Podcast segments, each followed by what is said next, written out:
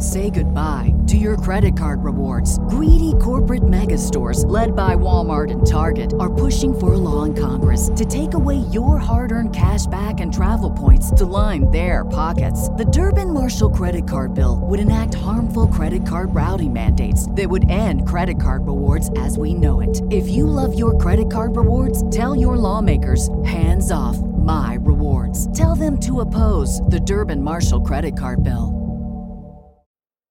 This is Haas And this is Samson with Franks and Deans. in Las Vegas, Nevada. And unless we feel like screaming at the radio, we never listen to I Doubt It with Dollemore. Guy's such an asshole. Yeah, but she's kind of hot though. The following broadcast may contain free thinking and open minded discussion, ideas, skepticism, and adult subject matter. Topics will be discussed using adult language, sometimes gratuitously. Get ready to move the conversation forward. This ain't your granddad's news and comment show. This is I Doubt It with Dollemore. All right, welcome to the show, everybody. This listener produced, listener supported version of the show. Episode 344 of I Doubt It with Dollemore. I am your host, Jesse Dollemore. And sitting across from me, the education maven, the tech maven, Oh, Brittany Page. the tech maven. We all know that's not true. Well, you've spent a considerable amount of time trying to teach someone who is not tech savvy Yeah.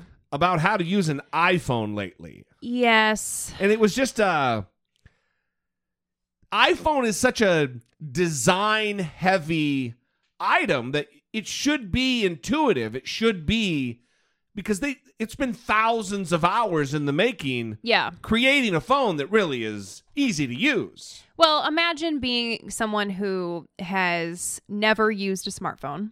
Never used a smartphone. They're they're a flip phone person. Yes, and you're not on Facebook, you're not on Twitter, you're not on Instagram, you're not on any of the social networking websites. Is this like an old prospector?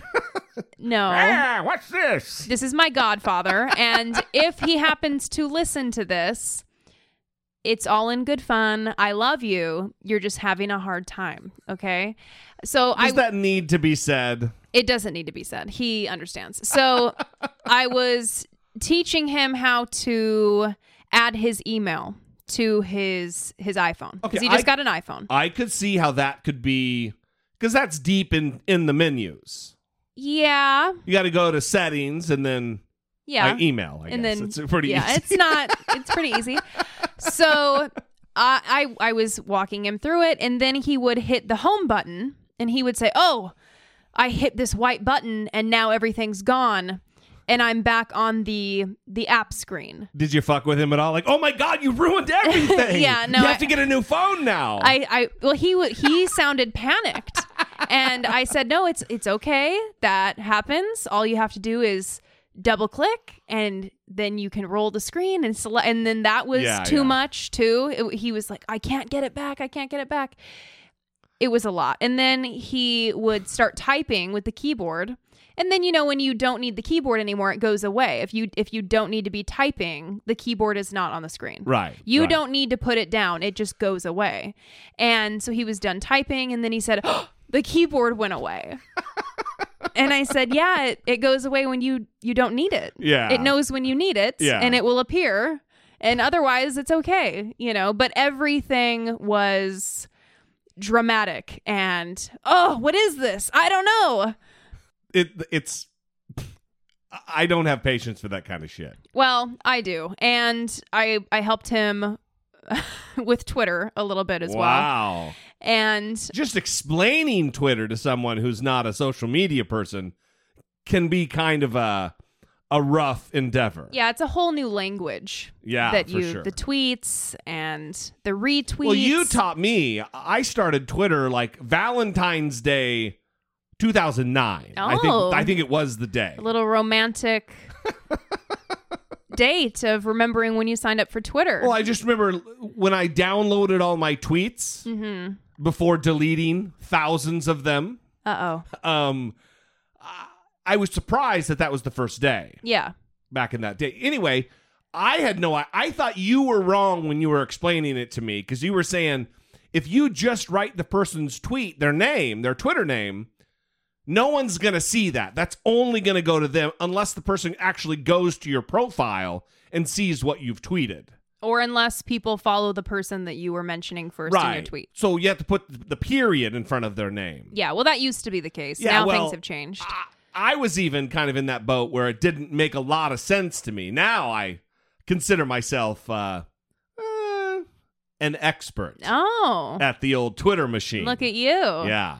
Yeah, it doesn't take very long, but I think these things are difficult when you have only used the internet for reading the news and checking your email And porn.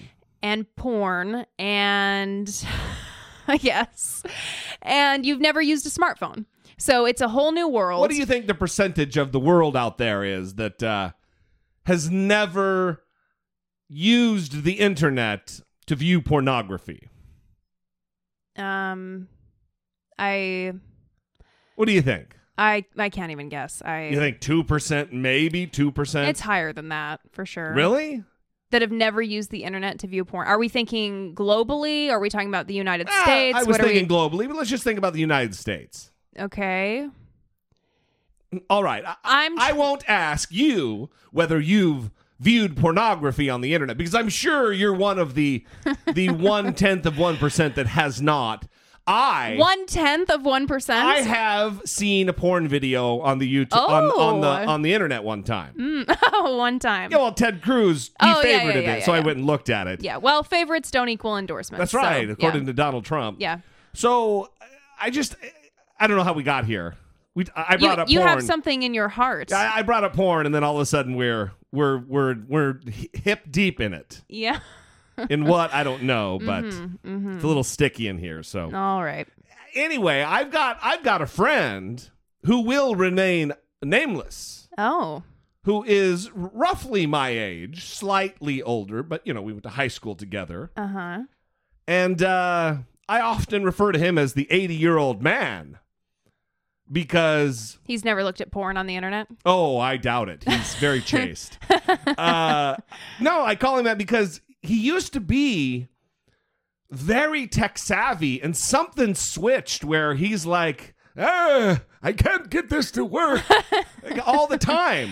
And I don't know if it's just he has super bad luck with technology. Like he got a Chromecast Yeah. and then apparently he bought the one TV out of the billions of TVs that are sold that it didn't work with. Mm-hmm.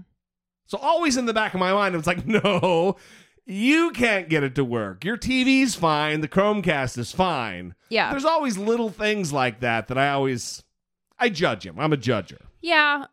Well, you're kind you're of not. You're kind of a dick in that way. I am kind of a dick. and I well no I'm for sure judge come on please um but I I'm patient because I know how hard it is because I even get frustrated. Are we talking about porn again? I get frustrated even when like Facebook has an update to the app and then I can't find where anything was or is because yeah, they go a little changed crazy though. Facebook on the iPhone, like every other day, there's a new version with completely different UI. Yeah, and then there was at one point I couldn't react to things and everyone else was able to do it and I felt like left out. Well, because well, for a, for months you had a different version of Facebook on your iPhone than they were allowing. yeah, me. so I don't know. There I just there have been certain experiences I've had where I feel more compassionate for people who are a little bit slow on the uptake to learn about technology. yeah, Yeah. that's sad for them. I feel real bad. Mm. So anyway, let's talk a little bit about last episode. First, I want to I want to thank everybody who took the time to reach out and in both um, encouragement and commiseration with us. It was a rough episode. I didn't re-listen to it. That rarely, rarely happens, but it was hard for both Brittany and I to to do it. Not, I'm not looking for sympathy here. I'm not fishing for compliments about whether the episode was good or bad or whatever. But uh, I really appreciate, you know, that we do this show for that reason to to go through things together as host and audience. And Brittany and I very much appreciate you guys reaching out, both in voicemail and voice memo and email and messages and tweets. Um, you guys mean the world to us, and together we're doing something special, and we we love you guys. So I guess let's just I'm going to play two voicemails, one Vegas related, one not, and we've got a couple emails to read. And then we're going to do some follow up on the Vegas thing, what's going on, mainly kind of uh, reactions. Some people have been not acting properly, and we didn't get to it last time because the ev- the episode kind of went off the rails. So anyway, let's start with a voicemail about Puerto Rico. Um, hi, Mr. Dollemore. Uh, my name is Delilah Rutledge, and I do consent to having my voice um, heard on the line. First, I want to thank you for a platform uh, for us to be heard, and us, I mean us, um, all of us, all of us that are in pain, other, all of us that are on the other side, all of us who are hurt. I am Puerto Rican. I'm also African American. Well, if you know your history, you know that's all in the same. But that's not why I'm on the, on on this line.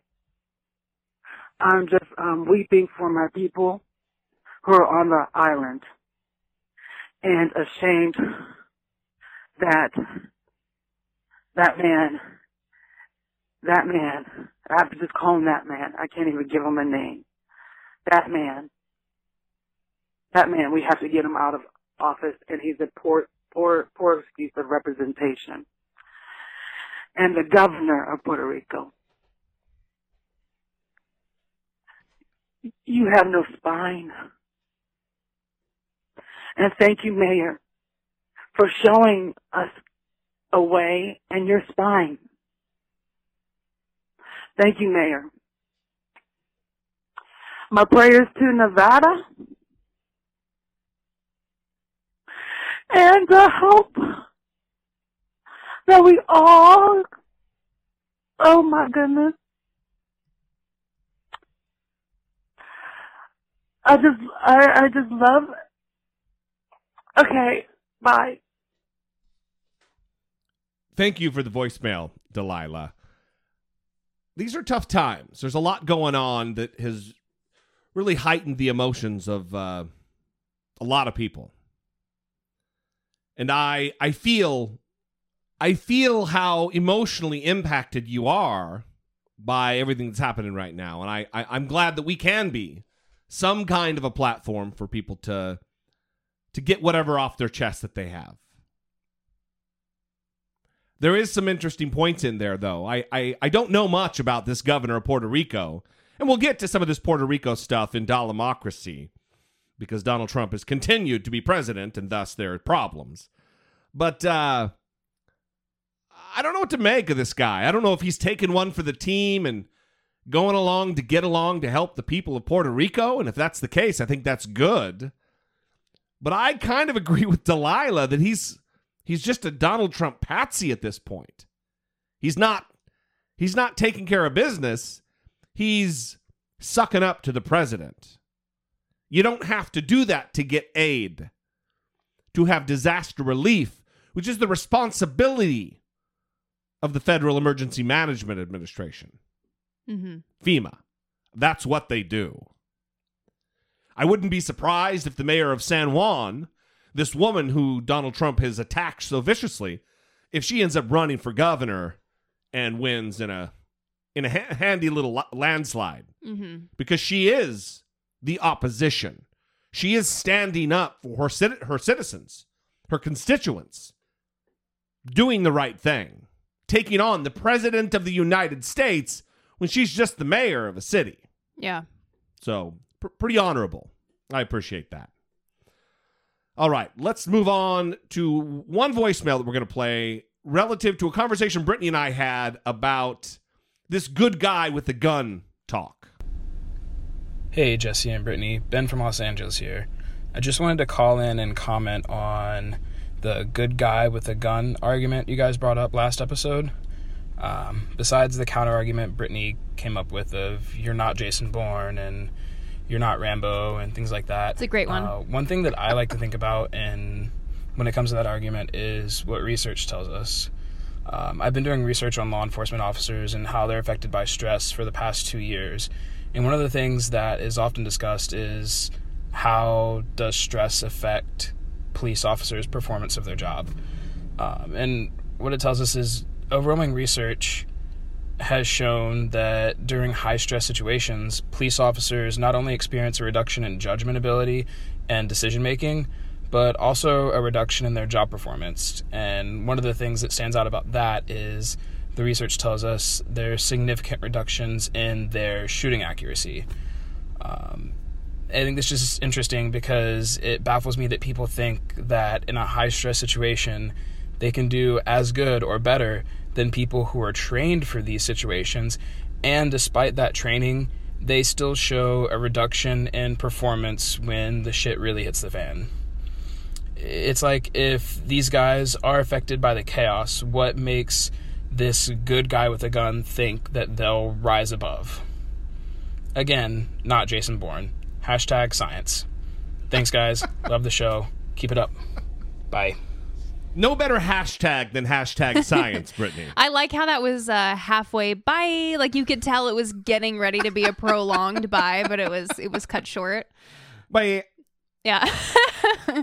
That's what it sounded like. I felt like that was a little bit of a dig on my part. I like the arguments that Brittany came up with about Jason Bourne, but I also like what research has to say. How dare you? Well, let's talk about this though.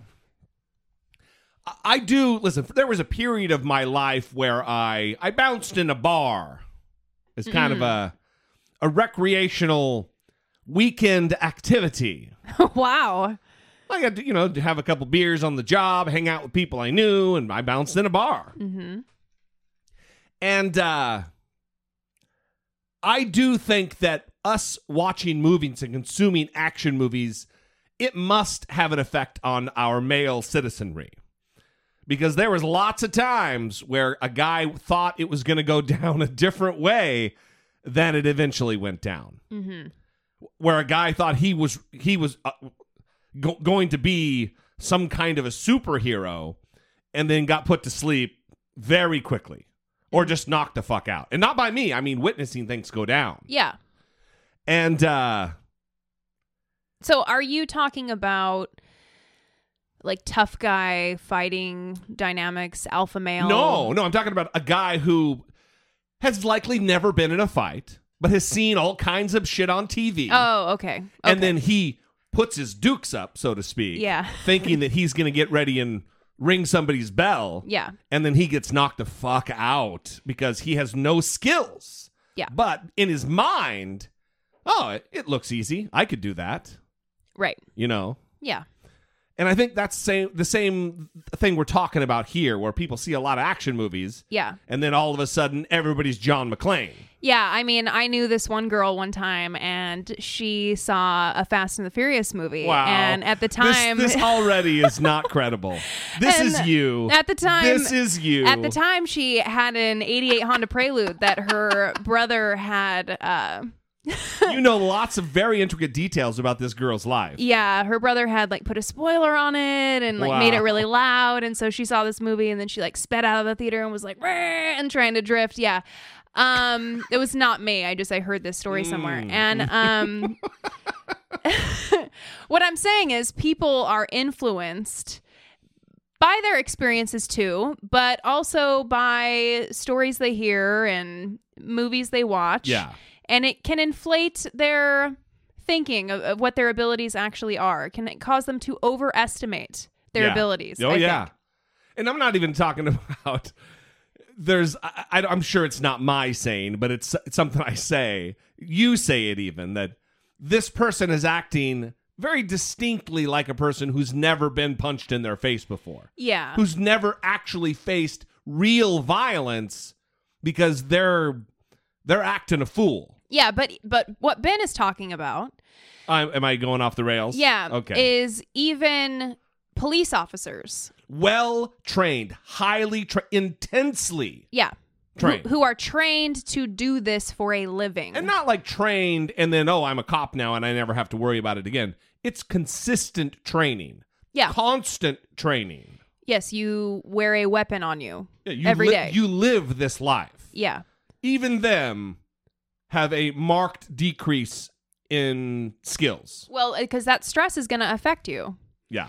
And even if you have the training, apparently, the stress is going to affect you. Right. So what's it going to do to somebody who's just a ding dong, Or a good guy with your average good guy with a gun? I'm doing air quotes, everybody's. Well, you never know. They might have come up against a pretty tough bird and they know how to. Little arrested development for you. So uh. anyway, that we can dispense with that bullshit. That's not the way it is. Yeah, I mean, yeah. Can we also talk about some of the? Should we get to emails or talk about some of the reactions that I've seen? The reactions to what? Like the Dana. Well, we're already here. So Dana Loesch, mm-hmm. that woman who's the the, The poor- NRA. the poor man's Demi Moore. Would you let me get my joke out? Sorry. I'm describing who she is. Let me describe who she is. I thought you were going to provide factual information.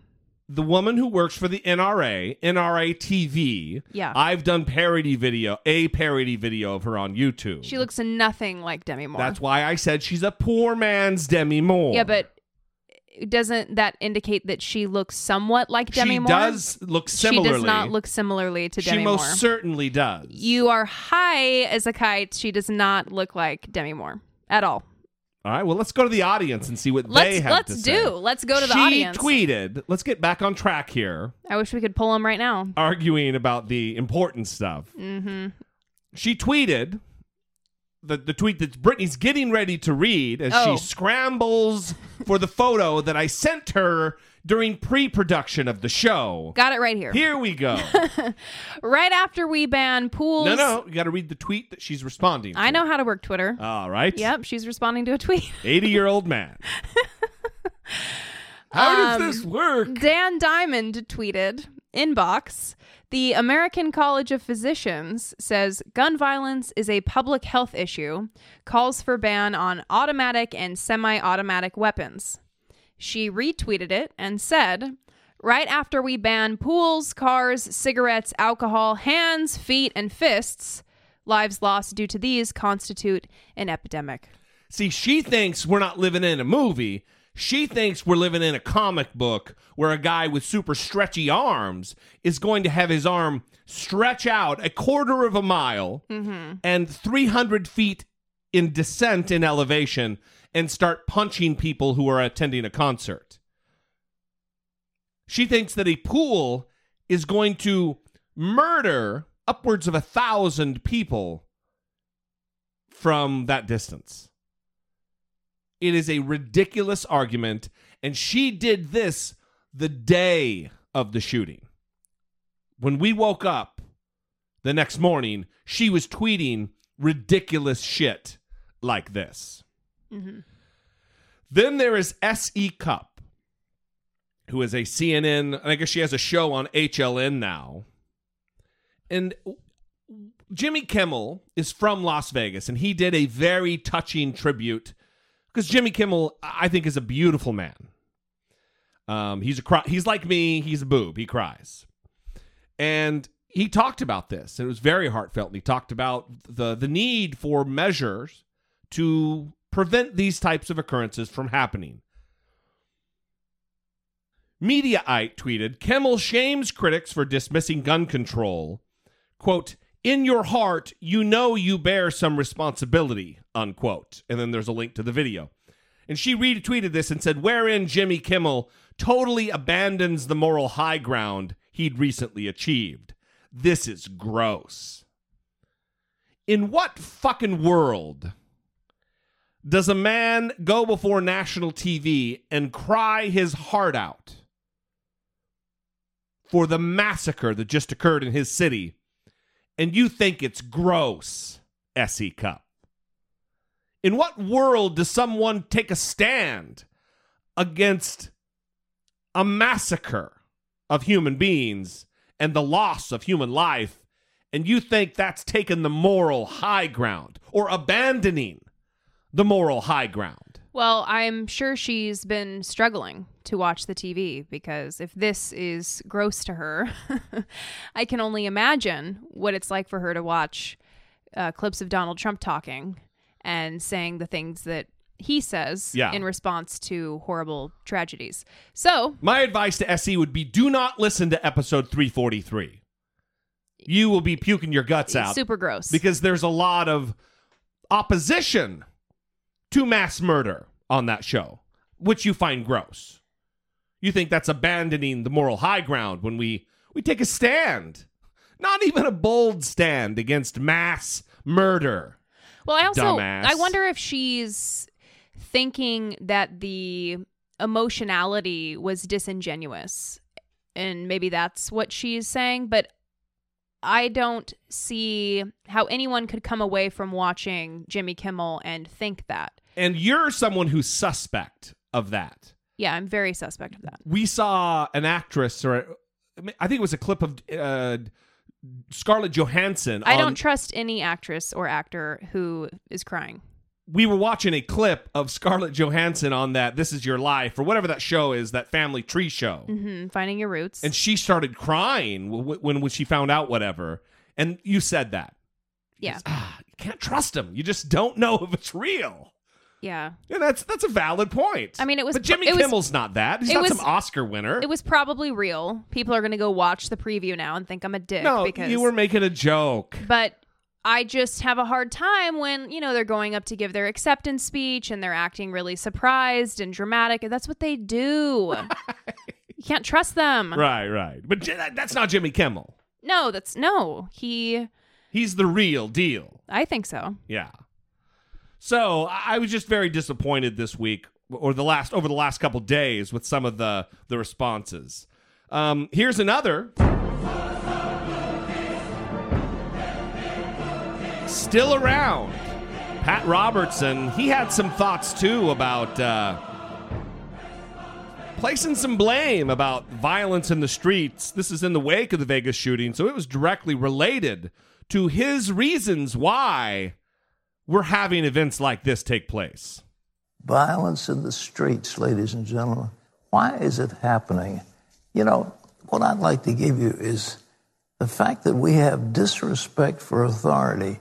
There is profound disrespect of our president all across this nation. They say terrible things about him. It's in the news, it's in other places. There's disrespect now for our national anthem, disrespect for our veterans, disrespect for the institutions of our government, disrespect for the, the court system, all the way up and down the line, disrespect. And when you lose that kind of respect, you lose this authority.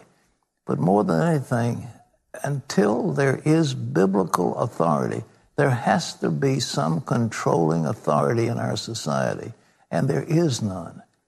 And when the, there is no vision of God, the people say, there's no vision of God, the people run amok. When there's no vision of God, the people run amok. And that we, we have taken from the American people the vision of God, the whole idea of reward and punishment, an ultimate uh, judge of all our actions. We've taken that away. And when there is no vision of God, the people run amok. Is he out of his mind? Has he heard Donald Trump talk? That he has the shriveled old man balls enough to say that they're saying terrible things about the president. They disrespect the court system. Donald Trump said that Judge Curiel couldn't do his job as a federal judge because he's a Mexican. He's an American, but that is what Donald Trump said. Well, Pat Robertson is just like a conspiracy theorist who is trying to explain what's happening in the world Yeah. and jumping to crazy conclusions to, Yeah. to offer some sort of explanation to the people watching his show. When he dies, we're going to do a Pat Robertson retrospective. You know, I have a question for you Yeah. about that. When he dies, who is going to take his place? Does he have someone who's going to take over? Well, I mean, does he have a kid who is ready to be Pat Robertson Jr.? I don't know. And I don't know. He, he I think his kids got AIDS from a guy who pricked him with a ring and gave him the stuff. Yep, That's a reference to something Pat Robertson has said. that is a reference to something Pat Robertson has said. Yeah. So don't that is not me. don't send us emails. Do not call. No tweets. or or or do whatever. anyway, look, there's been this weird response from these conservatives who who were trying to make the case. I mean, Tomi Lahren's been out there. It's just been uh, fucking weird. It's very weird. Kind of expected. yeah. And maybe I, I don't know. Again, I'm still I, I- don't have the words. Well, even Tomi Lahren said something conspiratorial on her Yeah, she did. on her Twitter. This isn't making sense. The mainstream. what is the mainstream media hiding? She works at Fox Yeah, News. you work for the most popular cable news channel, maybe on the fucking planet, you idiot. Why don't you have your compatriots look into it with the deep pocketed resources of Fox Broadcasting? She's shameless. And here here's the deal. She's she she she says things with impunity because she has an audience that's not going to call hold her feet to the fire. Because they're even bigger morons than she is. What does that mean? Ask Rex Tillerson. so we have an email All right. from Wayne. Wayne. Just listened to the latest episode of the show, and I found it a tough listen. Reason being, I've been researching for a book that I one day hope to get published on the media, and both of your reactions to the absolute horror that happened in Vegas confirmed some of my theories. This constant divide and rule game we are constantly playing means the likes of cunts like Alex Jones. Is this Wayne from the UK? yeah. He gets away with it because he's from the UK. Alex Jones and such can profit from this, all while compounding the divide and rule narrative. You guys, on the other hand, showed emotion for those that have been hurt or killed without questioning what group they belong to. Then your emotional response was to that of our leaders to prevent what happened this past weekend, so nobody is ever affected in this horrible way again. Bullets don't discriminate, people do. Until we realize that we are all fragile creatures spinning around the sun on this same piece of rock, and that borders are lines made by winners of wars, religions are control systems, race is a construct and means of control, we will never get that we are all fucking humans, and those who exploit these tragic events for profit are only propagating for the next one. Be excellent to each other for fuck's sake. Love the show. The stickers are the best part. Wow, the stickers. Yeah. Wayne got his stickers. We sent out a bunch of stickers this week. So uh, they kind of went out in uh, two different days. So some people got them They, already. they kind of went out in two different days, or they went out in two you know, I don't know why I keep saying kind of. I think that's my new verbal crutch. I have been doing that a lot, and I've been catching it sometimes and thinking, yeah, that's not that's not where kind of should have been. It wasn't kind of. It was certainly. Yes. 100% they went out on two different days. Without a doubt, they went out on two separate days. And Can I say something about Wayne's call? Yeah. Well, first of all, if you got your stickers, send us a goddamn email with, with a picture where you're putting them. yeah, post it Put it Facebook on Twitter, page. put it on the f- Facebook page, whatever. Yeah. We want to see. yeah. I want to see. Help me out. Wow. Got a little little uh little puberty voice there. Mm. I want to see. Mm. So the point I want to talk about though is that borders are in are make believe constructs put there by winners of wars. That that is awesome. And I don't know if I've been living under a rock and have never heard that turn of phrase before, but I like that because that is what it is. Race is a construct. All those little points he made are very true. As always, Wayne, we love you. We appreciate your support of the show. We appreciate your your contribution here. Um, I agree. Things are uh, upside down. Look, I, I've seen.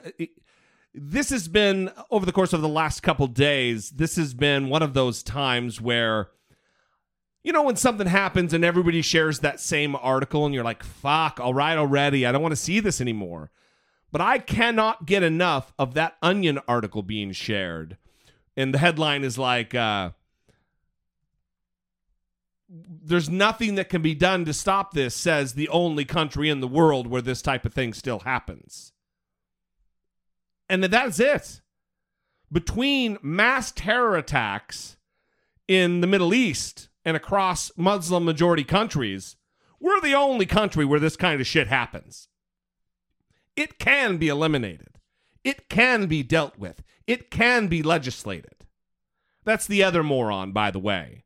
Matt Bevin, the governor of Kentucky, who said that we can't legislate evil.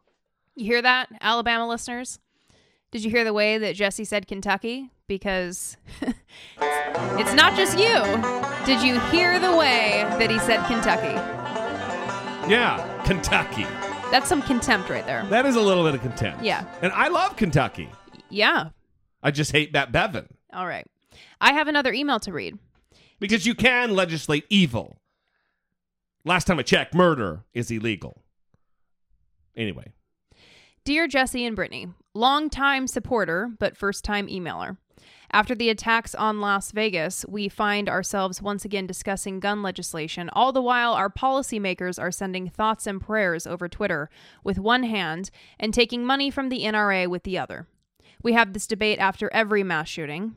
Damn, that is depressing to type.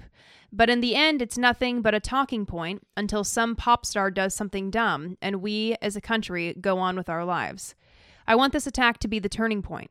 I don't want my kids to grow up in a world where this is the reality, but deep down I know nothing will come of this, and the countdown clock will begin until the next needless attack. I'm all out of optimism here. Am I wrong? Do you think change can actually happen? Please tell me I'm wrong. Please tell me things can change. Love you guys and love the show. Thank you for being the voice of reason and sanity in these dark times. P.S. Brittany is usually the best part. Love the show. Brittany's the best part. But Jesse has his moments. Paul from Houston. I would say this, Paul. If there is no hope, then what are we doing? Then why have the conversation? We ab- there absolutely is hope. Uh, Martin Luther King said that the the uh, the arc of the universe is long, but it bends toward justice. Progress takes a long time. There will be setbacks. Sometimes it'll feel like a, a one step forward, two steps back. But in progress, even slow progress, you do move forward. And it people there is actually I believe a legitimate conversation being had within the country music community right now that will very well change hearts and minds. And we're talking about, you know, members of Donald Trump's base who are going to be exposed to people they look up to, exposed to people they respect, who are gradually changing their minds on this issue. So do not be down. Keep your chin up for the sake of your children. Things will get better. We will change. It may be slow and incremental, but change nonetheless. We love you. Thank you for the email. We appreciate it very much. To all of you, listen, we didn't get to all the emails. We had several. Some were a little long. Again, puberty voice. Some were a little long, but um, we're going to post the, a few of them on the Facebook page with just maybe the first um, letter of the first name. So it's to take a, a little anonymity. Okay. You know what I mean? Ooh.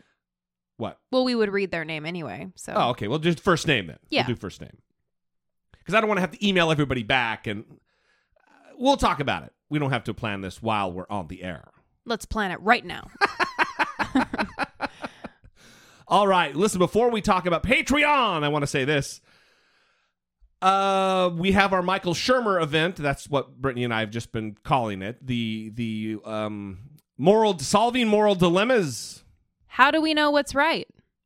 Oh, okay. Well, why can't I remember that? Why can I never remember that? I don't know, but it will be Dr. Douglas Navarick, Dr. Ryan Nichols, and Dr. Michael Shermer at the event, uh, talking about morality and how do we distinguish right from wrong. So it is going to be a good time, and we hope you will join us. We also want to talk about our Thanksgiving episode. yeah, that's the other thing I have written down here. I know that Very it's- good, Brittany Page. Uh, thank you. I Very know. good. All right, that's enough. It's always interesting when I hear ladies talk about running routes, but go ahead. so, um, we do a Thanksgiving episode every year, and this will be the twentieth year that we do it. Family for the 20th year. well, I'm acting like it's some long-standing tradition. We've done it as long as we've done the show, which is this will be the fourth year. yeah, and it's it's a family friendly, Family-friendly. profanity free episode. yeah, no cussing. no That's what bad profanity news, means. all positive, all positive news. yeah, good news only. And no there's sad. there's a large segment of the show that's dedicated to your submissions of things you are thankful for. Yeah, most of it is Yeah. listener submissions. And if you haven't listened to these episodes, I suggest that you go back and listen to them because they are my favorite episodes. I always cry because people have sent in just amazing Yeah. messages, even when things are tough and it's difficult to find things to be thankful for because things are bleak, like very much like they are right now. Well, maybe that is a signal to to redouble our efforts to focus on that which is we are thankful. Yeah. Whether it be your family or your kids or whatever, start thinking about that because as of right now, we are accepting submissions for the 2017 Thanksgiving episode of the show. Yes. Email voice memos from your smartphone, preferably, because that's a clearer audio, to I doubt it at dollemore.com, or of course, the voicemail line 657 464 7609. And there are no guidelines except for no cussing, because again, it is a family friendly episode. So, whatever you want to call in and say, just What's in your heart? speak from the heart. Yeah. Yeah. And really, if you go to the website, dollemore.com, and just search Thanksgiving, you'll be able to see the, the previous three episodes we've done and uh, get a feel for what they are. I think I've even put two of them on, on YouTube. Maybe I'll get off my dumb ass and put the other two up as well so you have something to reference. Anyway, thank you guys. We appreciate you. Um, we love you. Support for I Doubt It with Dollemore comes from generous, engaged, intelligent, and good looking listeners like you by way of Patreon. Your support on Patreon for as little as a dollar a month helps keep the show going and move the conversation forward one podcast at a time. If you would like to join the ever-growing family of supporters, please visit patreon.com slash I Doubt It with Dollemore. Carrie. Carrie. Thank you, Carrie. Carrie, thank you. Your contribution to the show has made our day, and we thank you very much for it. We are moving along slowly. Sometimes with Patreon, it is a one step forward, two steps back. Yeah, that happens. But we are, uh, I think, steadily eventually going to be toward a three episode a week kind of show. And if you want to help us do that, again, dollemore.com slash Patreon and help us out. Or you could even make a one time donation on PayPal, and those links are on the on the webpage. Again, we love you guys and we appreciate you. And we really do feel, especially after episodes like last one, with all the great feedback we got, um, it makes us feel great about what we're doing here. Kind of rekindles our fire.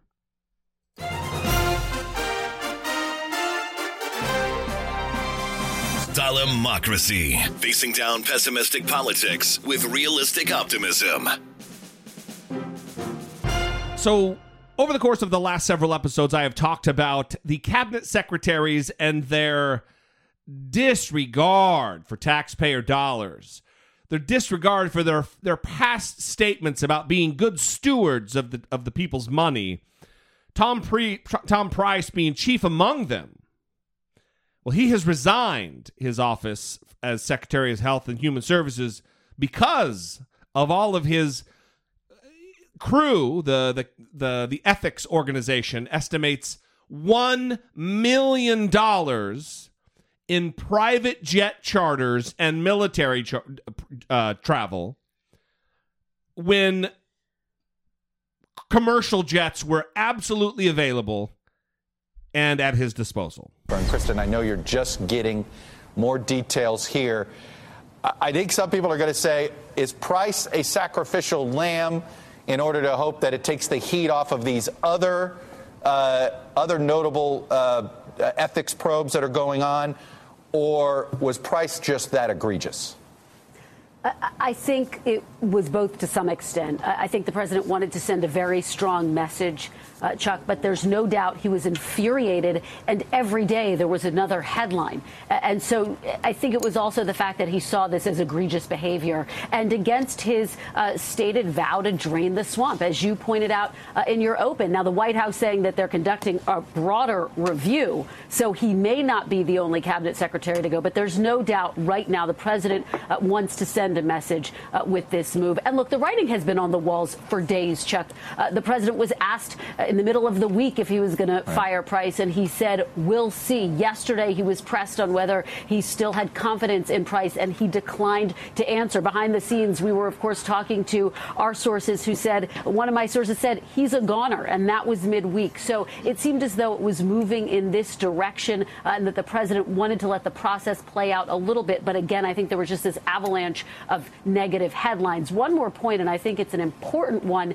He saw Price as ineffective, and so that just didn't help his case, not only because he couldn't get health care passed, but remember, Chuck, he was really one of the first voices pushing the president to tackle health care first, which went against the way the president wanted to proceed when he first took office. And I'm told that he was still stewing about that to some extent. So we're still getting the details of how this all went down. But right before the president left for Bedminster, he reiterated how frustrated he was. And it seemed as though this was all but inevitable, Chuck. And Kristen Welker, we should remind folks, if we recall during the cabinet process and the cabinet vetting process, there were certain cabinet members that the president was focused on, and there were certain ones that Vice President Pence was focused on. Tom Price was a, was considered sort of in the Pence wing of that. So it's a good point there. I don't think the president was as personally invested in him as, say, a Steve Mnuchin uh, or perhaps a Ryan Zinke. Kristen Welker, thank you very much. So that's where we go to next. One, Tom Price is out, but uh, Steve Mnuchin is next. I don't want to move on to him yet because I read this article in Politico, Dan Diamond and Rachana Pradhan, Mm-hmm.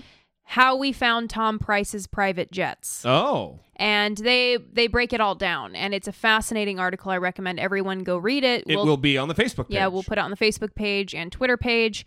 But they say they got a tip from someone, just in a casual conversation, um, a source that was working at the Health and Human Services, I believe. Mhm. And then they started following this, trying to make connections, trying to get people to trust them, finding out more information. But he wasn't making his schedule available, so it was kind of difficult to figure it out. Yeah, and yeah. Uh, this see is why where he was traveling. transparency is so important. Right. So there was not a lot of transparency. Then there started to be a little bit of transparency where they were kind of starting to tell people where he was going. So then they started traveling to airports trying to find him wow. and see if they could spot him on the tarmac. And at one point they they did and he was traveling from Washington to Philadelphia. That was the seventeen thousand seven hundred and sixty dollars. No, no, that was the Nashville flight. This flight was uh, fifteen or twenty thousand dollars. Well, the problem is you are not supposed to be taking private jets when you can fly Commercial. Yes, and this was from Washington to Philadelphia, which is 125 miles, Yeah, yeah, it's a half hour flight and he was taking a, a private jet. For for over ten grand. Yeah, come on. I think it was fifteen thousand dollars that yeah, particular but flight. even then, I think they weren't sure, so they kept going to airports trying to trying to spot him. And anyway, it's just fascinating to read this because Donald Trump's always attacking the media, and this is why he's always attacking the media because this is what they do. They They're do doing a bang up job. important work that exposes this kind of corruption. Fraud, waste, and abuse is yeah, what this and is. this is why they're so vital. Yeah. No, that's a great point. Thank you for that. But now, on to Steve Mnuchin, who is the Treasury Secretary, who's he's the one who requested a government jet to take him and his fucking bride, Louise Linton, on their honeymoon to Europe. Now, the request was re- was rescinded um, because someone said, "Hey, look, this fucking looks bad, dude." So he rescinded the the request, but he, he wanted it. He's the one who took the government jet to Fort Knox to watch the eclipse. Now, Fort Knox is in his purview as Treasury Secretary, but we haven't had a, a Treasury Secretary in years and years go visit Nor- Fort Knox to look at the gold. It was unnecessary. That was another trip. He took his wife. So let's listen to him talking, a- answering questions of Chuck Todd. And, and while you're listening to his voice, this is just me kind of being a dick. Imagine his face and his in his in his mouth moving, but his his teeth not. He's one of those guys who talks like this. Oh, he seriously, he's like fucking Thurston Howell the third. There's also um, a lot of room between his teeth and his lips. I'm not being critical. I'm just making an observation. No, yeah, very observant. Yeah. Was it appropriate that Tom Price um, was fired? Uh, again, I can't comment he, he, on he resigned. What I will say is appropriate is I think the American public deserve to know how their money is being spent and that it's being spent carefully. Do you regret making the requests you made for government aircraft, whether it was to go to Kentucky? I know there's an inspector general on that one, um, or the request you made, which I know was ended up withdrawn uh, at the time. Do you regret doing that? Um, I, I don't, and let me tell you why. First of all, all of our travel went through the same process as previous secretaries of the Treasury. Every single one of my trips was approved by the White House. And the only time I've ever used or would use a, a private plane for government purposes if either there was a national security issue or we couldn't get somewhere. And, and that's what this is about. So the Kentucky use of the plane was a mistake? No, I never said it was a mistake. It was approved by the White House, and there were reasons why we needed to use that plane that are completely justifiable, and we look forward to the IG report. That guy's a smug asshole.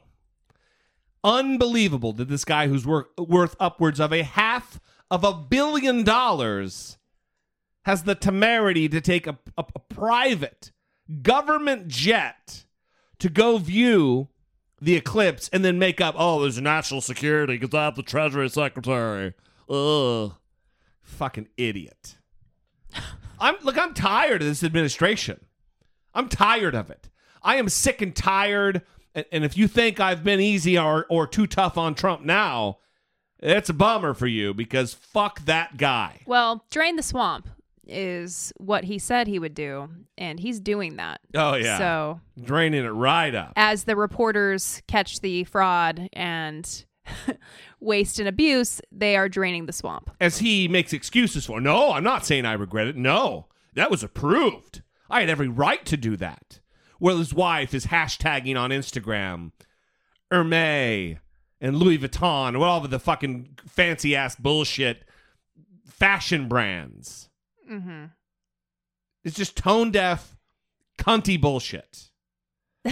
There it is. So Again, here we this are time now. not from the Wayne email. So here we are. Here we are back on uh, Puerto Rico. Trump, who lashed out at the San Juan mayor and uh, has dragged his feet on helping them. It is unbelievable that it is the Donald Trump show everywhere he goes. If you don't heap and laud praise upon him because he's a fucking five year old who needs to be coddled, then you don't get the money that you so rightly deserve as an American territory who was devastated by the most powerful hurricane the world has ever known. It is disgusting. This busy port is a critical lifeline for moving supplies in and out of Puerto Rico. But today we saw little heading out. Obviously, I, I imagine it's not a lack of trucker situation. It's a lack that the business gets started so they can send their truckers to pick up the cargo. The latest word from FEMA 755 containers left the port yesterday, some 2.5 million liters of water, and 2 million meals already delivered. The supplies heading to 11 regional distribution centers. But today in San Juan, long lines of people waiting for hours. You take what you can get. Shop aisles lined with empty shelves, no frozen items, no milk, no ice, and dry goods like beans and rice being rationed. 16 year old Gabriel Aguado and his mom drove 90 minutes to buy one bag of food. We got cereal, uh, bread, and some things to make tacos because it's the only thing we can like do right now to eat. All transactions across the island, cash only. Banks have limit on cash withdrawals, many ATMs out of service, with some wondering if the economy can bounce back from these desperate times. Whatever cash was already available is what's being used, and those who have bank accounts will go out and withdraw what they can. Authorities say they've made headway. FEMA data shows a third of Puerto Ricans have working cell phones again. Water supplied to about 600,000 people. The airport's receiving 35 flights today. Complicating the already tense situation, President Donald Trump taking aim at San Juan's mayor after her public plea. I am done being polite. I am done being politically correct. I am mad as hell. The president unleashing a flurry of 12 tweets on Puerto Rico today, saying results of recovery efforts will speak much louder than complaints by San Juan mayor. As for the mayor, do you feel that the president of the United States is personally attacking you? I don't care.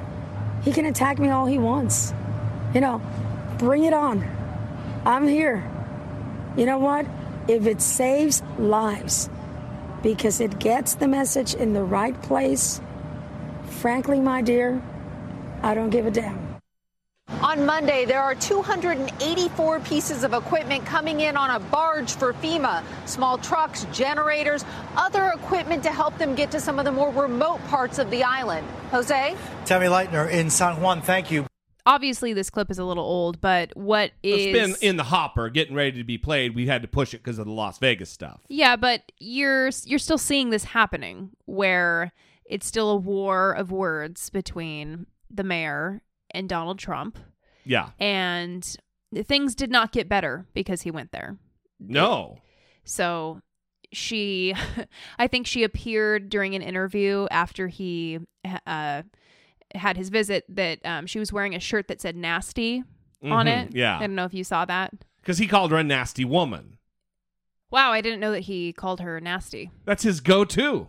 It's like he did with uh, Hillary Clinton. Did he tweet that or did he say that to her while he was there? No, no, it was a tweet. Oh. Yeah. Well, of course, of course he didn't say that to her while. Yeah, he's he's was conflict averse. Yeah. Because he's also a fucking coward. It's much easier for him to run his mouth behind the phone Yeah. at the White House than it is to say something face to face. And by fact- phone, you mean Twitter. Yeah. In fact, when they met, when they first met, when he made his trip to Puerto Rico, Did you see the body language? I didn't see the body language. Hmm, He's very distant, like stretching out to shake her hand. Mm. Yeah. Where did you get this body language evaluation without uh, the O'Reilly factor being on these days? I called Bill. oh, okay. I mean, I had to wait for him to quit jerking off. Yeah. Oh, Any opportunity I can, yeah. I, I break it out. Perfect. Bill, stop that. Put that shriveled, tiny micro penis away. Oh, all right. All right. All right. so. So anyway, here l- l- let's. Move I don't remember where. I was going Let, let's move on. because of all the sounds. Donald Trump, before his visit, made a couple speeches. And listen, th- this is one of the reasons why I'm fucking. Not like it wasn't done before, but I'm just done with any pretense of respect. Donald Trump is a fucking moron. And maybe I'll cool down after Vegas is a little bit in the rearview mirror and after Puerto Rico's a little bit in the rearview mirror. But listen to him, and I'm sure you've heard this clip of him t- explaining why, again, trying to reiterate well, we don't have roads to Puerto Rico. There's no way to get there. It's on an island. All appropriate departments of our government, from Homeland Security to Defense, are engaged fully in the disaster and the response And the and recovery Uh. effort. Probably has never been seen for something like this. This is an island surrounded by water, big water, ocean water. Uh. We're closely coordinated with the territorial and local governments, which are totally and unfortunately unable to handle this catastrophic crisis on their own, just totally unable to. The police and truck drivers are very substantially gone. They're taking care of their families and largely unable to get involved, largely unable to help. Therefore, we're forced to bring in truck drivers, security, and many, many other personnel by the thousands, and we're bringing them onto the island as we speak. We've never seen a situation like this. It's almost as if every single thing that happens, Donald Trump wants to act like, look, no one's ever had to deal with a problem like this. I'm the very first president in the history of our 241 year old republic who's ever had to deal with something like this. This is record breaking. And then dispenses with all kinds of quote unquote fake news and lies. They're unable to help. They need the federal government because in earlier tweets, he said that effectively they were too lazy. They want it all done for them, they don't want to do it themselves. Well, did the federal government not have a presence in, in Texas? Did FEMA and the federal government not show up in force in Florida? Or is it just the brown people in Puerto Rico who are expected to fend for them fucking selves, Donald Trump? The truck drivers, they've all left. There's no truck drivers. We've had to bring federal people in to even drive the trucks and provide security. All a lie. He's making excuses for the fact that it took him two weeks to show up in Puerto Rico. It, everyone else is making excuses for him too. I mean, um, Trump supporters that Yeah. I've been seeing, and it's interesting because it's almost like teaching my grandfather to my godfather to use the iPhone. Yeah. Like they don't understand how technology works. You know, I mean, he's talking about raining hellfire Yes. on North Korea, but that's across some water. It's far It's on away. the other side of the planet. And how how are we going to do that? I, it's really complicated. No way to do it. Yeah. It's impossible. We drop bombs on countries far away and like in certain locations. It's how does that happen? That How do we right. resupply our troops in Iraq and Afghanistan? How does that happen? I mean, it's just Logistically, it's impossible, yeah. Brittany. I mean, it's We bring in the lady from Bewitched and she wrinkles her nose, and all of a sudden there's a pallet of MREs there. that's the way that it works. Yeah. Ugh. But listen, again, with the water, the water, ocean water, big water. This, this is an island surrounded by water, big Water. water, ocean water. oh, As opposed to lava. It's a big island surrounded by razor blades and lava. I don't know how to get there. listen, there's a moat and we have to get through. There's we have to pass the moat. Fierce gators with laser lasers and razor blades for teeth. Uh, sorry, Puerto Rico, you're on your own. Yeah. So he actually did show up. How did he get there? I, I don't know. I think they had a razor blade proof boat. Yeah, that's amazing. with like uh shockwave sensors that's like disabled the uh the the, the crocodiles Yeah. and it, it could float on lava Well, he must have some sort of special hoverboard that he was able to use once he was on the ground. He's because, got those back to the future shoes Yeah. the little hoverboard thing Yeah, yeah, it's yeah. impossible to travel once you're there, so Yeah. he had to get around by flying. And while there again listen i i'm not uh i don't see any other way to look at this other than through a racial lens that why is he treating them with so much disdain Florida, he won the electoral votes in Florida, so they're his kind of people. Same thing for Texas. Hmm. They don't vote for president, so they're not really his constituency, although they do vote in the primary. Uh, listen to what he says here. It is alarming that he is telling them that, well, if you look at a real catastrophe like Kat- Katrina, wow, you guys had it easy because they had a big death toll in a real catastrophe. Now, I hate to tell you, Puerto Rico, but you've thrown our budget a little out of whack because we've spent a lot of money on Puerto Rico, and that's fine. We've saved a lot of lives. If you look at the, uh, every death is a horror, but if you look at a real catastrophe like Katrina, and you look at the tremendous hundreds and hundreds and hundreds of people that died, and you look at what happened here with really a storm that was just totally overpowering. Nobody's ever seen anything like this. And what is your what is your death count as of this moment? 17? 16 certified. 16 people certified. 16 people versus in the thousands. That's prick shit, bruh.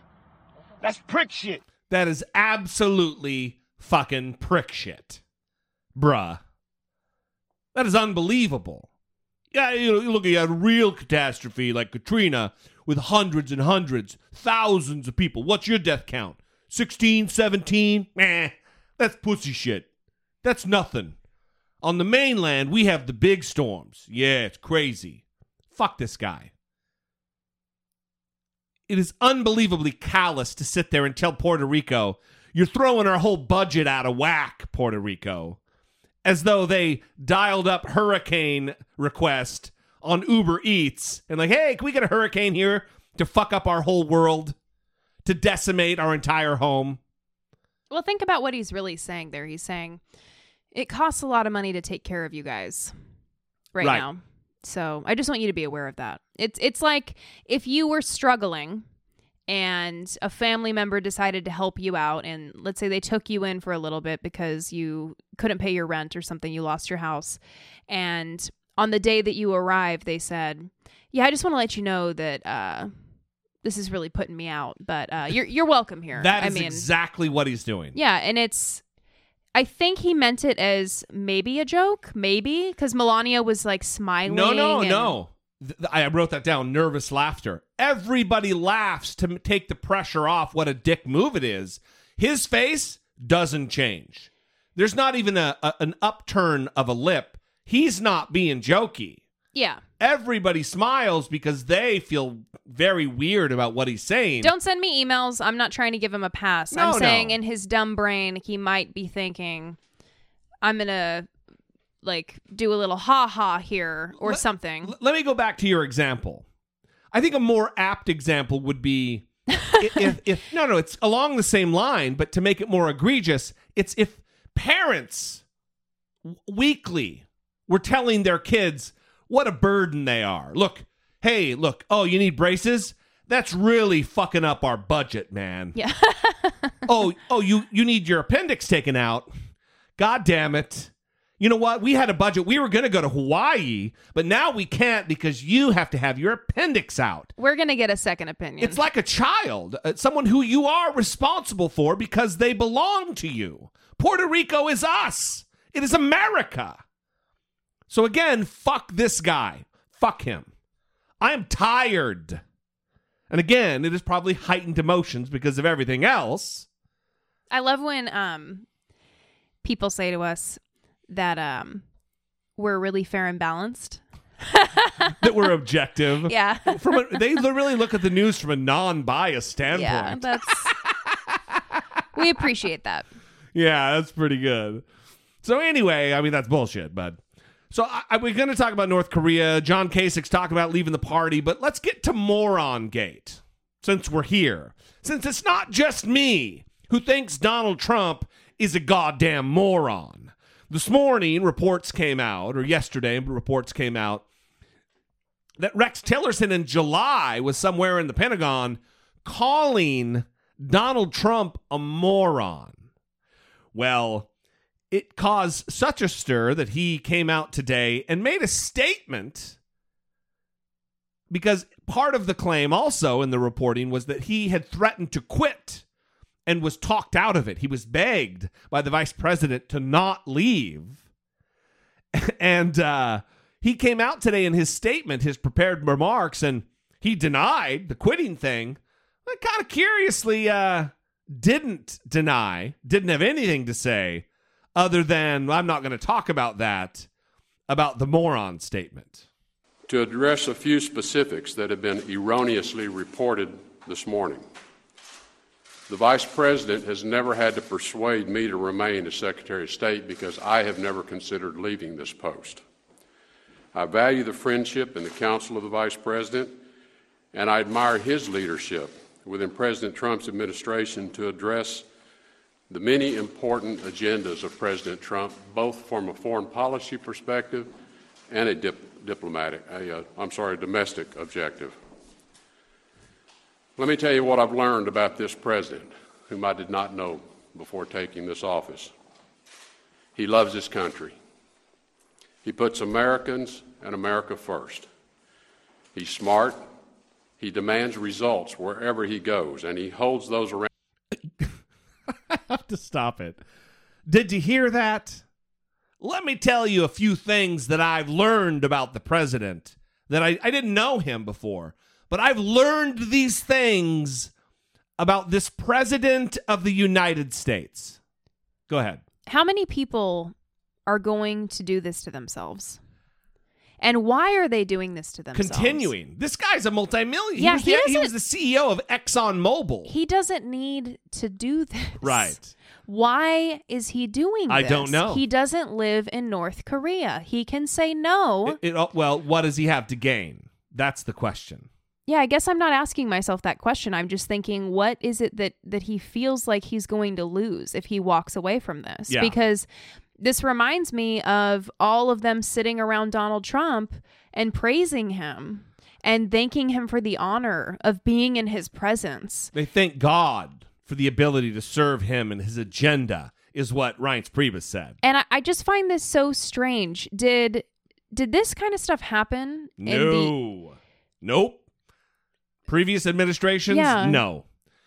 Even like the, the the Puerto Rico meeting. It was a fucking circle jerk of how great we are, how wonderful we're doing. We're just getting everything done. Taking care of biz, everybody. Good times. No.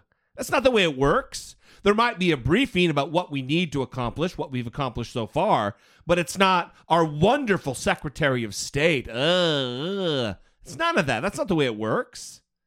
This is an ego thing for Donald Trump. Anyway, did you hear what Rex Tillerson said here? Let me tell you some things I've learned about the president, because you know I didn't know Donald Trump before, but these are some things I've learned about the president of the United States. Let me tell you what I've learned about this president, whom I did not know before taking this office. He loves his country. He puts Americans and America first. He's smart. Is that breaking news that a president of the United States loves his country and is a smart guy? Please tell me that when the clip comes back, right after smart, it's he's gonna say hashtag not a moron. That's what's coming next, right? It's certainly not going to be hashtag science. Found him accountable for whether they've done the job he's asked them to do. Accountability is one of the bedrock values the president and I share. While I'm new to Washington, I have learned that there are some who try to sow dissension to advance their own agenda by tearing others apart in an effort to undermine President Trump's own agenda. I do not, and I will not operate that way. and the same applies to everyone on my team here at the State Department. Hmm. When I wake up in the morning, my first thoughts are about the safety of our citizens at home and abroad. There's no more important responsibility I carry with me than ensuring that Americans are safe. Providing for the security of the United States must be the number one goal of our American foreign policy. President Trump and his administration will keep moving forward as one team with one mission, doing great things for the United States of America to make America great again. Thank you. the first thing I do when I wake up in the in the morning is one. Uh, sometimes I think about the people of America and if they're safe at home and abroad. And then I break out my Russian friendship medal that Vladimir Putin gave me, and I give it a nice spit shine. Because I like it to be fresh and really shiny. Because that's a that's a deep honor. Yeah. And then I check my accounts. Because I'm a big fat rich guy. I we're definitely not overdoing it on the impressions on this episode. I'm Texas. I'm Texas, y'all. So Rex Tillerson. So someone said that they thought that was a part of the music. What the the whistle? The yeehaw? Yeah, but no, you just do that live. Yeah, yeehaw! While you're playing it.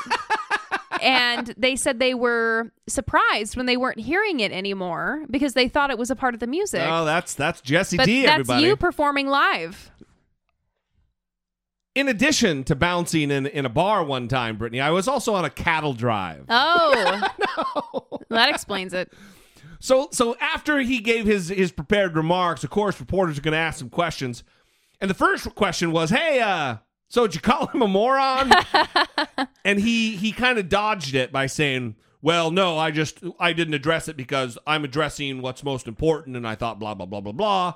And then there was another question, and then he couldn't avoid it because it got asked, of course, a second time. Could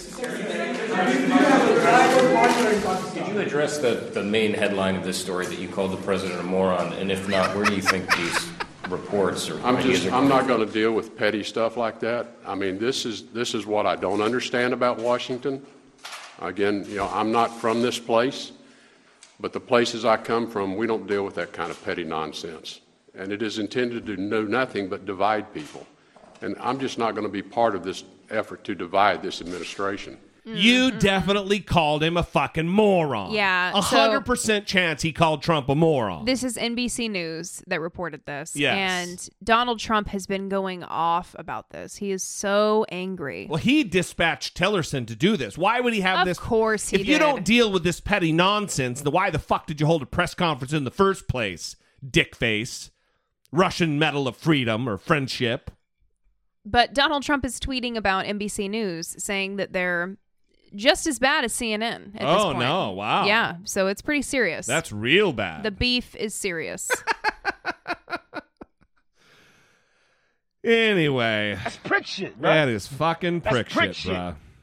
I don't. uh Hopefully, next episode we get back on track with my my angsty anger, mm-hmm. my loose use of invectives. You know, it's uh, it's, it's getting on my nerves. I'm sure the audience is not is not, uh, not happy with it. So let's let's wrap up this long show. We've got a I got a long couple days ahead of me. To, the reason we're doing the show on Wednesday night, not waiting for headlines in the morning, is because I got to spend two days up at YouTube Studios in L.A. and uh, we needed to get all this done. So let's wrap let's wrap this sucker up. What do you say, Brittany Page? Let's do it. Yeah, yeehaw!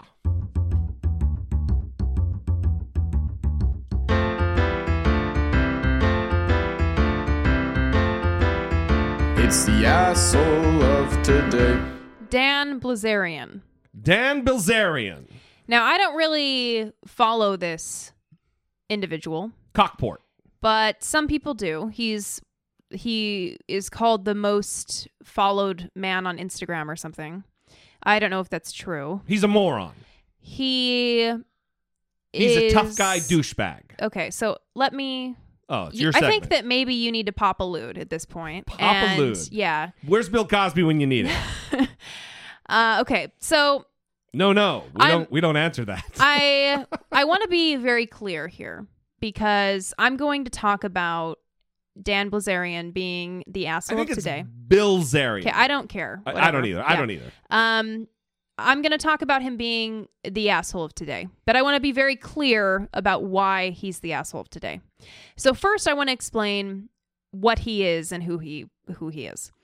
or who he purports to be. On Instagram, he is known for taking a lot of pictures of himself with guns and women. Now, a lot of the women are naked Yeah. or wearing very little clothing. And He wants to portray an image of total machismo, tough guy, rifles, weapons, machine guns, naked ladies, and also very wealthy. Yeah, so he has a lot of money and he was uh, raised a rich kid, so he comes from money. And he takes pictures of his guns and writes captions like, um, Oh, my biggest fear is if someone breaks in and I won't know which gun to choose to kill them with, or Because. I have so many. Yeah, and so so he's someone who parades around with the guns and acts like a tough guy. He's pretty buff. It's because he's a vain fuck who works out constantly. Okay, so he's pretty buff, and he was at the Las Vegas, the concert in Las Vegas, That is right. and he took a video of himself. He was running away, and he was out of breath, and I think we have that video. Holy fuck, this girl just got shot in the fucking head. It's so fucking crazy. Running away in the video. Running away. Not like a jog. He's running away while still taking the time to take video of his, himself saying what he said. Holy fuck, this girl just got shot in the fucking head. It's so fucking crazy. So after this, he ended up um, posting again and saying that he was leaving. He was uh, leaving the area. Now, I'm not criticizing him for running away or for leaving the area. Either am I. That's not at all my criticism because I am not one of those people who says, oh, if I was there, I would have done this. No. I think that it is difficult to make those arguments to say, if I was in that situation, I would have done this. It's hard to know what you would do unless you have been in these situations. They interviewed a guy right here from Irvine on CNN tonight, and they asked him, "Well, why? Why did you stay?" And help. He apparently he saved like more than thirty people, and he was like, he got shot in the neck. He it's the picture of the guy in the the, the black kid in the in the yellow in the red shorts Mhm. that you see on TV, and he's like, I have no idea. I, I can't answer that question. I don't know why I stayed, but I I just did. Mhm. So that's it's not a shame that only brave people stay because sometimes you don't know. You just react in the moment. Yeah. But that's not why we're, that we're that's not why he's asshole today for running. No. I think the criticism here is the image that he portrays and then how that didn't align with what happened here. That's right. And I think what makes me upset about this is that it's unhealthy for men to follow this person and admire this person and believe he is some sort of superhuman strength gun women Or even a role model. just the ideal man Yeah. and I don't think he should be rewarded for being who he is. No. And again, I'm not I I'm really trying to walk a fine line here because I really I'm not being critical of the fact that he ran away. This criticism started with Dakota Meyer, who does look, he's not I, I I don't have a lot of respect for him for a lot of reasons because he's tied to the Palin the Sarah Palin family. He has some association, whether he's the new husband or the old husband, or the old baby daddy or the new baby daddy of Bristol Palin. But he wrote, he blogged about how kind of the same criticisms that we have right now, except he was a little bit more direct about running away. And I'm going to play Dan Bilzerian here on his Instagram, shitting on Dakota Meyer, acting like he doesn't know who he is. Some Marine, he says. And I might have criticisms for Dakota Meyer, but he is a Medal of Honor recipient. You don't get the Medal of Honor for being a pussy. You don't get the Medal of Honor for being some weakling who's a coward. You don't happen upon the Medal of Honor. It is the normally the way you get the Medal of Honor is while you die in service to your country, and it's given posthumously. He is a surviving recipient of the Medal of Honor, and he blogged about Dan Bilzerian. And this was Dan Bilzerian's bullshit response, disrespectful response to Dakota Meyer. So I wake up this morning and uh, the news is talking shit, saying uh, I don't know some marine uh, saying that I was a pussy for running away, um, and that I should have stood my ground when the guy was shooting at me with a machine gun. Um, so, I mean, if we follow that retard's logic, we'd probably have, you know, 600 dead if everybody stood their ground instead of uh, running for cover. But, anyways, I just wanted to address it because uh, you really, I mean, this news is just such a bunch of fucking bullshit these days. They just, they, they print whatever is gonna, you know, get the most clicks, and it's kind of sad because you guys really can't get, you know, the real deal anymore. They wanted interviews, I wouldn't give them to them, so you know they publish, you know, some fucking guy's account sitting behind a laptop, fucking typing, trying to get his five minutes of fame. Um, you know, he's there blogging about me while I'm fucking delivering 8,000 pounds of food and water in Vegas and, you know, going to hospitals. What the fuck is he doing? And just to be clear, the first fucking thing I did after we dropped those two girls off the hospital is I went and got my gun. I went straight fucking back there and I was there for three fucking hours. So a- after all of the controversy, he started claiming that he actually did help somebody, that he actually did this. So the story has been changing now. Course. Now that uh, it's been controversial. So having his gun, did that help him out a lot? So even though Dakota Meyer is leveling criticism and and and all that, I think that it's important to realize that there are actually just um, average people who, when the bullets started raining down, they decided to help other people Yeah. and they didn't run away. And there's an interview that we're going to play here with someone who I believe is a veteran and he helped people out. He helped them over a fence and then he kind of explains what happens next. How did you get a truck? Um, after the initial scare and frantic, um, honestly, I was terrified. You know, I can't defend myself with someone shooting at us with fully automatic weapons. Right, and at- at and no idea where it's coming from, Know where too. it's coming from, and um, so we were terrified, and we started running. And I was telling people keep their heads down and just get to the fence, let's get out of here. And uh, eventually got a bunch of people over the fence, helping them. And um, Jen, who was with me, she helped get people over the fence too, and she had a broken back at the time still. But um, yeah, we just got over the fence, and our friend was still on the inside, and he told us to leave. He wanted to grab a few more friends, and it was hard to leave them, but we knew we had to keep moving. And um, I spotted the empty lot, or the dirt lot across the street, and uh, there's a lot of white work trucks, and typically festivals will have, you know, multiple employees sharing a truck, and it's not common for keys to be in one of them. Um, and I just kind of crossed my fingers and hoped that was the case, and uh, found one with them, and It once- had keys in it. it had keys in it, and um, they were the keys to the vehicle. And once we uh, were in it, we decided to go help get everyone out of there, and uh, we started driving back towards uh, the venue. So you were basically just loading people into the back of the, yeah. the truck. So shots were still firing. Um, we had a couple friends that we know. Um, Casey was one of them. They helped set up a makeshift hospital, kind of on the side, on the backside, away from the gunfire. Mhm. And they were pulling people out of the venue, and we pulled up to that, and they started loading us up with the most critically injured. And And at this uh, point, were shots still going on? they were still going at that time, the first uh, loading, and uh, it was still quite scary, but we just knew they had to get to the hospital immediately, and no ambulances were immediately available. They were staging, and um, one- Ambulances were staging, so they weren't already directly responding. correct, not enough anyway. There was far too many casualties for any, anyone to really even handle. It was probably one of the hardest parts was leaving everyone behind that I couldn't fit in, who were still critically injured. Right. So this is someone who helped people over a fence, helped more people get out than just himself, And went back. went to get a, a vehicle that he could then take back, even though bullets were still raining down, to go get more people out. Yeah. And this is not a Las Vegas police officer. This is not a security guard working the event. This is someone who is attending the event, just like Dan.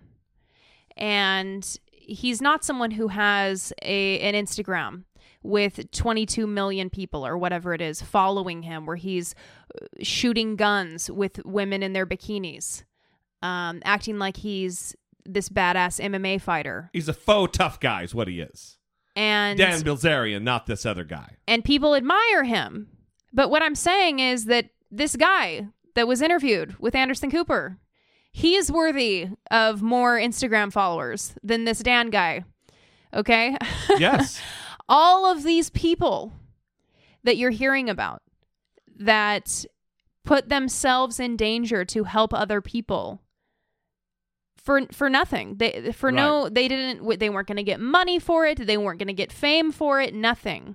They did to save their fellow man and women. They deserve more praise, more notoriety than that this jerk off. fucking rich kid who runs for his life while filming himself talking about the brains that got splattered of the girl sitting next to him. If you watch some of his other Instagram stuff, truly the asshole of today. All right, well, we're going to leave it there. Before we go, though, listen, if you're on Facebook and you follow the Facebook page, our loyal listener in Arkansas, Todd, started a private Facebook group called Dollemore Listener Discussion Group. You can go and request to be a member there, and then it's actually just listeners where you can be in there and talk to and discuss things, I guess, from the show, or they're even talking about stuff in there that it's not even show related. So it's a it's a friendly a friendly group. And I wanted to say before we moved on that the veteran's name that you heard there talking to Anderson is named Taylor Winston. Taylor Winston. Awesome. All right. Well, we're going to end it there. We'll see you next week, you guys. We love you. We appreciate you. Thank you for joining us twice a week or as often as you do. If you are ready to take the plunge and join our Patreon family, helping to support the show, helping to produce the show twice a week, and maybe three times a week, we would love to have you do so. Dollemore.com on the left hand side of the page, there's a link that says support the show. There, you can do Patreon, you can do PayPal, you can even link through to go buy some shit on, on Amazon.com. And if it's not on Amazon, it's probably not anywhere. You don't spend any more. And if you're going to spend your money anyway on Amazon, that is an awesome way to support the show. We will see you next time. We love you. For Brittany Page, I'm Jesse Dollemore, and this has been I Doubt It. Cunts like Alex Jones. Is this Wayne from the UK? yeah.